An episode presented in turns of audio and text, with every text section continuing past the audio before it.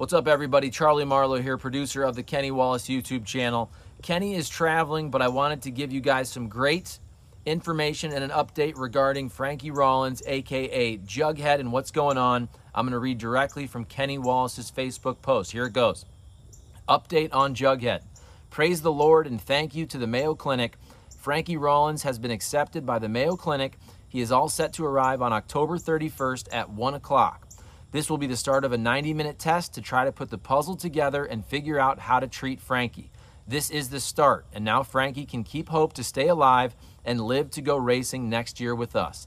Massive thank you to a long distance friend of mine and great race car driver Brad Waite and his wife. Jughead will be met at the Rochester, Minnesota airport by Brad Waite. It's only a kick, a jump, a block. It's only a serve.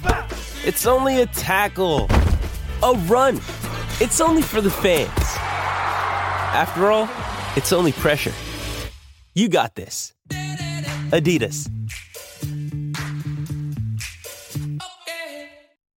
Frankie will also stay with Brad. To top it all off, Brad's wife has worked at the Mayo Clinic 25 years and knows every nook and cranny of the Mayo Clinic. Thank you all so much for everything you have done. That's from Kenny Wallace's Facebook post. Great news, obviously, regarding Jughead. There's been a lot of updates the last couple months. You guys came out so strong for Frankie Jughead on his GoFundMe and all that. So Frankie is going to get the help he needs at the Mayo Clinic. This is great news. And again, because Kenny's traveling, he put this message out there on Facebook. Just wanted to let all of you guys here on YouTube see it as well. Great news for Frankie Rawlins, aka Jughead. Mayo Clinic stepping up. You guys stepped up. Thank you so much.